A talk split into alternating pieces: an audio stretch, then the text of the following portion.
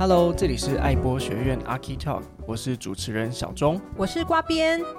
爱播学院是由开屋建筑与开福利建设共同支持运作，是回馈社会的积极实践。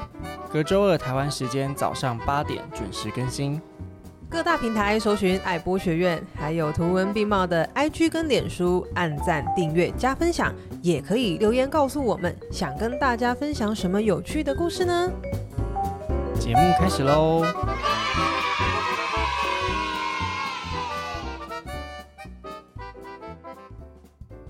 小钟，小钟，嗯，我这个礼拜去老虎城，我发现一个专柜，绝对让人意想不到在卖什么哦。是什么专柜呢？让我来形容一下，它在老虎城二楼的 Zara 旁边，黑银白三色构成的专柜，充满了金属感、科技、时髦的感觉。我以为是卖精品银饰，结果却是卖铝门窗哎！嘿嘿，我早就有听过精品铝门窗了。而且啊，我今天也刚好邀请到一位铝窗的老板来到我们节目当中。我们欢迎军将铝门窗的总经理吴立谦，吴总好。啊，各位爱播学院的观众，大家好啊！感谢爱播学院的啊邀请。哎、欸，他不就是海报上的那个人吗？嗯、哦，就是你看到的那个吗？吴总你好。啊，因为这个创品牌哈，很多地方都需要花经费啊，所以自己没有请代言人，就就自己上了，自己下海做代言这样。对对对。好，我们知道眼睛是我们的灵魂之窗。对。那你知道家的眼睛是什么吗？我知道啊。是什么？猫眼啊。嗯，门上门上的那个猫眼，好像差的有点多，是窗。啊、我想要讲是窗、哦，好的。因为我们今天的主题就是铝门窗，所以我们今天邀请到吴总来呢，主要是想要带大家了解市面上的窗有这么多种，因应不同世代的需求，然后也发展出了形形色色的窗。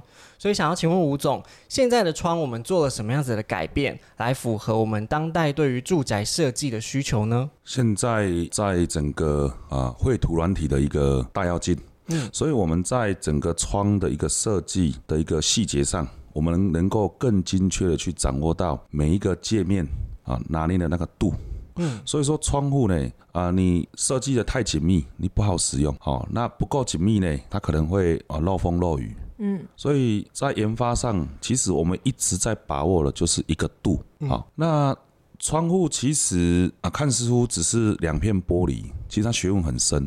嗯，它不只要抗风抗雨，它还要有这种节能的功能哦。所以在啊玻璃上，我们也在分享推广节能玻璃哦，它可以有效的去阻断红外线跟紫外线的一个啊有害光的一个入侵。嗯，好。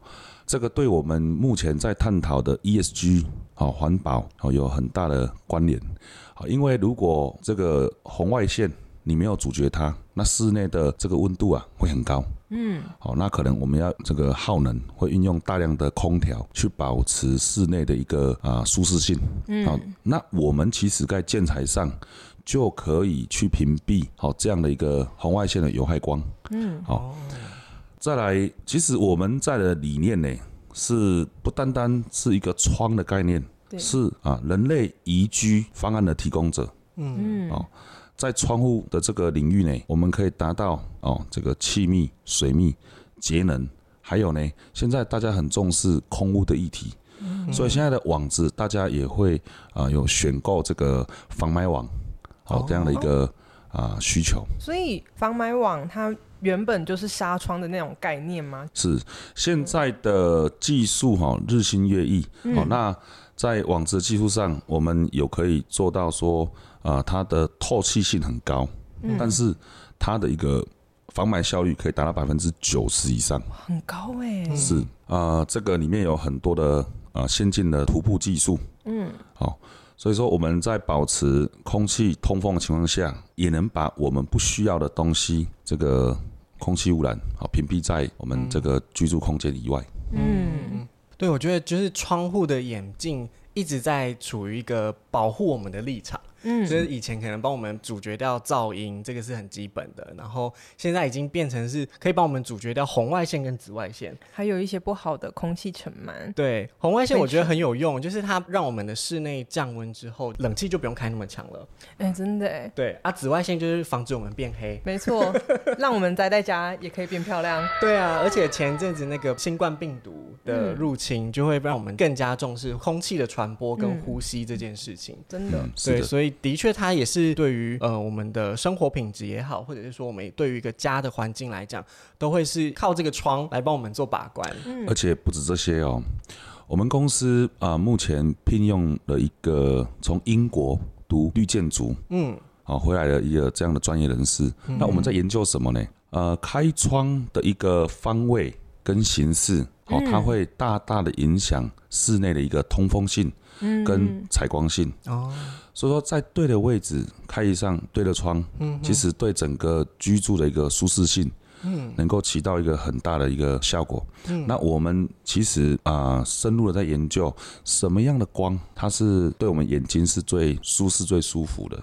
哦，那或许 maybe 什么样的风，嗯，是最宜居的，对，哦，所以说其实我们研究的不单单是在啊材料啊结构，我们更希望是站在整个建筑的一个角度去思考如何开窗。嗯哦，了解。对，确实，因为我们现在比如说我们在考虑一个家的环境的时候，其实也是在挑选一个适合我们的窗。比如说，我作为一个消费者，我想要为我的家来装点一扇适合的窗。那现在有听到很多什么，像刚吴总有提到的水密性啊、气密性啊，我想要知道说，现在市面上我们能够看到最高等级的窗，可以发挥到什么样子的程度呢？嗯，以目前啊、我们公司研发的一个啊、水准呢，能够达到十四级风的一个防水能力。十四级风大概是一个什么样子的程度？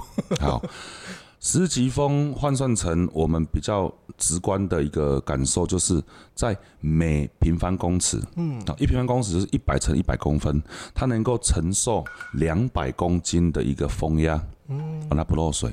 嗯嗯，那这样讲起来，是不是就是我站在这个框框里面，有一个两百公斤的壮汉推我的感觉？会是像这样吗？呃、欸，你这样形容好像也可以。嗯、其实我比较想要知道，大概是什么青台、中台或者是强台等，还是飓风一样吗？对啊，就是可能是台风来袭的时候会比较有感的那种。是十四级风，属于是中强台的。哦，那很强哎。是是。嗯嗯嗯，真的蛮强的。对，如果说选择一扇好窗哈，嗯，那其实要看我们的需求，嗯，如果说你要隔音性好，那玻璃的选择你需要选择越厚越好，哦，可能是在八毫米、十毫米，甚至到胶合，哦，胶合玻璃，嗯，那如果你要隔音，你又要啊能够节能，嗯，那。你可以选择中空玻璃，嗯，哦，那如果你要有这个抗辐射，哦，抗红外线、紫外线，嗯，哦，又要节能又要隔音，那中空玻璃，哦，加上金属的镀膜层，哦，中空柔异玻璃，嗯，哦，就能够达到隔音、节能的一个哦需求。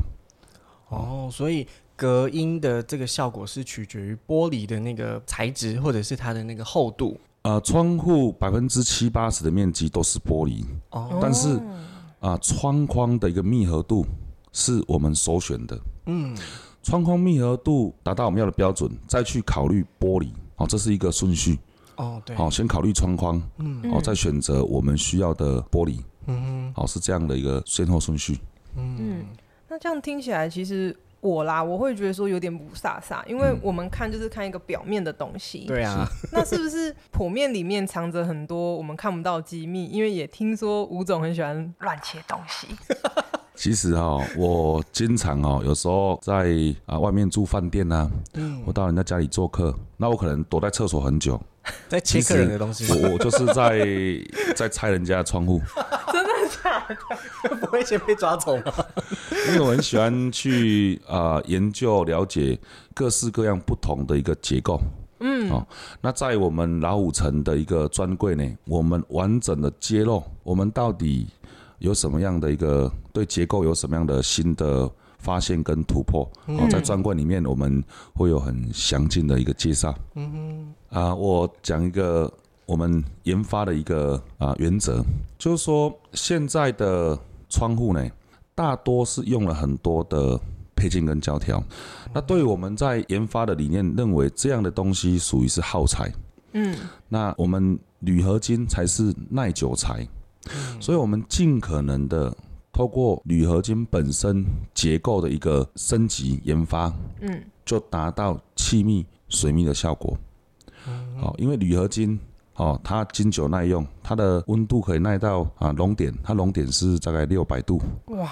哦，所以呃，铝合金这个材料呢，它是耐久材。嗯。哦，那如果我们直接透过结构就能做到气密水密的话。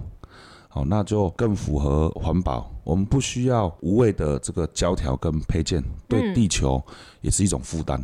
哦，永续啦。对，没错。嗯，不过我也发现，刚刚延伸的那一题，就是说剖面这件事情。嗯，我发现剖面不仅是可以揭开内部的一些神秘的点，嗯，就是刚吴总讲的一些房子、呃，水密、气密等等的那一些小细节，都藏在剖面里。你有发现吗？什么？吴总的外套也是剖面图哦。哦，我今天身上穿的这个是我们啊横拉窗用的这个下轨道。嗯哦，对，其实你别看这个下轨道哈，这个整整花我们团队半年的时间就一支材料。哦，对，因为这样的一个啊下轨道呢，它对突然的暴雨，它有很高效的一个排水的作用。嗯哦，啊，它这个排水呢，我们里面。有这个很流畅的一个垂直导水的一个排水理念，还有我们还有大量的一个啊储水空间，嗯，那以防大量的水突然涌入，是，啊，所以说一只啊这个下轨道其实里面藏了很多学问，嗯，所以你看剖面真的很重要吧？对，还可以穿在身上，那是因为吴总厉害，他可以把。这一个剖面设计在衣服里，还有很多时装秀，办过好几场。那我就想请问了，就是窗的研发跟吴总的这些创新的思维，对于未来 AI 科技的发展，有没有什么更不一样的呈现？我们公司目前。哦，也有呃几位的一个 IT 人才，嗯。哦，哦，虽然铝门窗看似乎是传统产业，对，哦，但是现在的一个啊互联网的应用日新月异，嗯，那未来啊、哦、我们可以想象，窗户它是本身有感测的一个功能，它感测到环境的变化，它会适当的啊做出一个开启或关闭的一个动作，哦，可能一氧化碳的一个产生。我们的窗户它可能需要开启，让它保持通风，才不至于导致啊室内有人有一氧化碳中毒的一个问题产生。嗯，那有时候下雨天，我们就急忙着要赶着把窗户关起来。那我们可能窗户上有雨滴感测的一个功能，哦，窗户可以自动关闭。嗯，好，那不单单是窗户的作动，其实啊装置跟装置之间还可以联动。嗯，比方说啊外面的二氧化碳。已经止爆了，所以窗户关起来，嗯、那它可能自动会唤醒室内的一个空气清新机，嗯、做这样一个联动的一个动作。嗯。嗯，哦，或许说，哎、欸，窗户感受到这个阳光很强烈，嗯，那也有可能可以自动唤醒我们的窗帘，嗯，哦，关闭的一个动作，嗯，就叫物联网，嗯，哦，就可以啊、呃、彼此去做一个联动，哦、嗯，最终的目的是什么？是什么呢？要达到人类宜居的一个条件。哦，适宜的宜，对，就是吴总公司的理念，对，做这所有事情的唯一一个理念就是刚吴总讲的那一句话，嗯，宜居方案的提供者，非常好，我们很有默契哎。其实呃，大家可以不同的时段都可以去关注一下我们专柜，因为我们从啊、呃、去年九月到现在。我们多了很多周边的啊文创商品，就是为了体现我们品牌的理念跟价值。嗯，好，所以在我们的专柜未来会有我们的公仔哦，公仔对，对，然后会有我们的服饰啊、配件啊。那其实我是想把这样很生硬的一种啊产品产业，让它透过我们这种柔性感性的诉求。嗯，让消费者能够很亲近的感受到说我们在整个窗户的这个产业有做一个什么样的一个提升。嗯，啊，透过感性的诉求来引导大家来认知啊，我们到底在钻研什么？嗯，的确，因为如果没有软性的包装或者是铺陈，其实一般大众对铝门窗这件事情就是一个很生硬的刻板印象。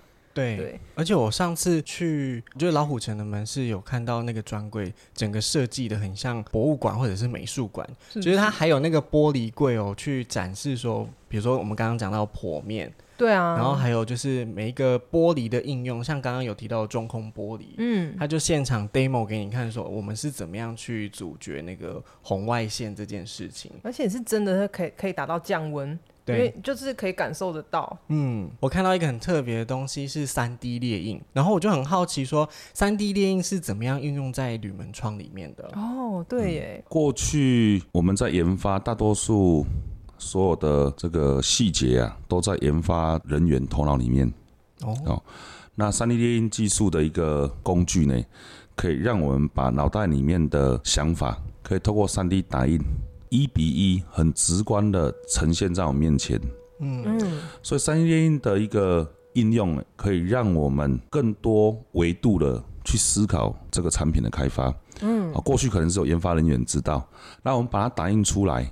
那我们可以让整个供应链或是啊、呃、使用的人，maybe 是设计师、建筑师啊、呃，他们可以共同来参与，嗯，好，整个一个啊、呃、研发的一个过程，嗯嗯，好，所以啊三 D 列印也是我们在八年前好就导入啊，也因为这样的工具，让我们在啊研发上更大胆的一个假设。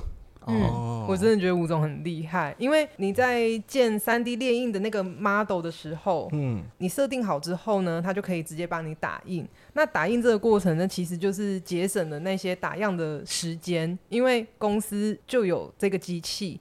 那印出来之后，发现哪里需要修正，又可以再回去上一个阶段。其实对研发团队来说是非常重要的事情，因为脑跟手才会一样快啊。嗯嗯。就等于是一个工具，就像现在一样，好像我们发现了 AI，嗯，工具的进程，嗯，对，它可以很快速去验证我们的啊想法。其实我们在做研发，其实也像是在期待我们所研发的一个东西，就像玩具一样，它打印出来，我们就会很兴高采烈去拿了打印出来的成品，然后做各种的组装，嗯，看它组装起来的结果是不是达到我们期待的。期待的那个效果，对不对？对，所以，我们啊、呃，虽然研发听起来是很艰深的东西，其实，其实我们是啊、呃，有有一点就是是陶醉在其中，在在在玩，对，好像是在就是玩那个乐高积木一样。啊。对、嗯，所以有一句话就是讲说，work hard, play hard。哦，对，可能就像这样，很用心的去工作，也很用心的去玩，就是沉醉在其中。对，我们今天讨论铝门窗之前啊，我觉得一般人应该很少会有心思去注意到窗的存在，因为它就是，它就很像是空气一样，就是每天陪伴着我们，可是我们不太容易去注意得到它。可是因为今天我们针对窗这件事情，我们特别提出来讨论，然后也讨论到说，哎，科技啊，或者是时代的眼镜，它怎么样去改变窗可以提供给人们的一些更多元的功能。那我觉得像科技啊，它就是给了铝门窗这个产业新的命运跟机会。比如说刚刚有提到说，我们有 3D 列印的加入之后，我们有更多的机会去创造不同结构的铝门窗。哦，然后也因为科技的演进，我们慢慢发现说，哎，其实我们窗户能够做到的事情更多了，包含我们可以跟 AI 做结合，然后提供人人类更多宜居的一些条件跟一个方案。嗯，对，我觉得窗这件事情真的是很值得我们未来继续去关注，或者是说期待吴总可以给我们更多的打开世界窗的一个机会。我也期待我们公司有更多的研发可以跟啊各位爱播的观众来分享。耶、yeah，好哦，那我们再次感谢军将铝门窗的吴总来到爱博学院跟我们分享这新一代的铝窗。那我们今天节目就到这边喽，大家拜拜，谢谢。